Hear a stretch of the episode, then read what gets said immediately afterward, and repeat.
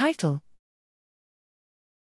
APOE4 Age and sex regulate respiratory plasticity elicited by acute intermittent hypercapnic hypoxia. Abstract Rationale Acute intermittent hypoxia, AIH, is a promising strategy to induce functional motor recovery following chronic spinal cord injuries and neurodegenerative diseases. Although significant results are obtained, human A trials report considerable inter individual response variability.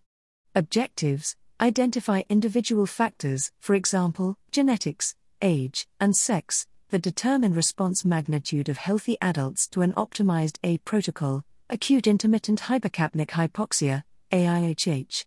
Methods Associations of individual factors with the magnitude of A, 15, 1 minute O2 equals 9.5%, CO2 equals 5% episodes, induced changes in diaphragm motor evoked potential amplitude, MEP, and inspiratory mouth occlusion pressures, P0.1, were evaluated in 17 healthy individuals, age equals 27 plus slash 5 years, compared to sham.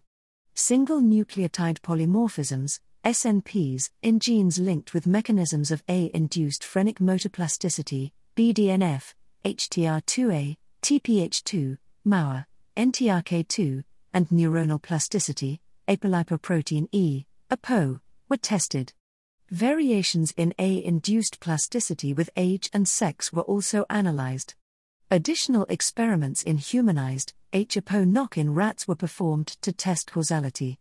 Results A induced changes in diaphragm MEP amplitudes were lower in individuals heterozygous for APOE4, i.e., APOE3 4, allele versus other APOE genotypes, p equals 0.048.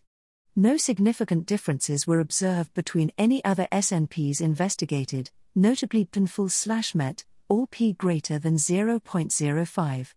Males exhibited a greater diaphragm MEP enhancement versus females, regardless of age, p equals 0.004.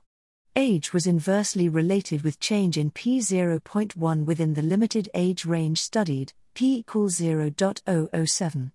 In HAPO4 knock in rats, A induced phrenic motor plasticity was significantly lower than HAPO3 controls, p less than 0.05.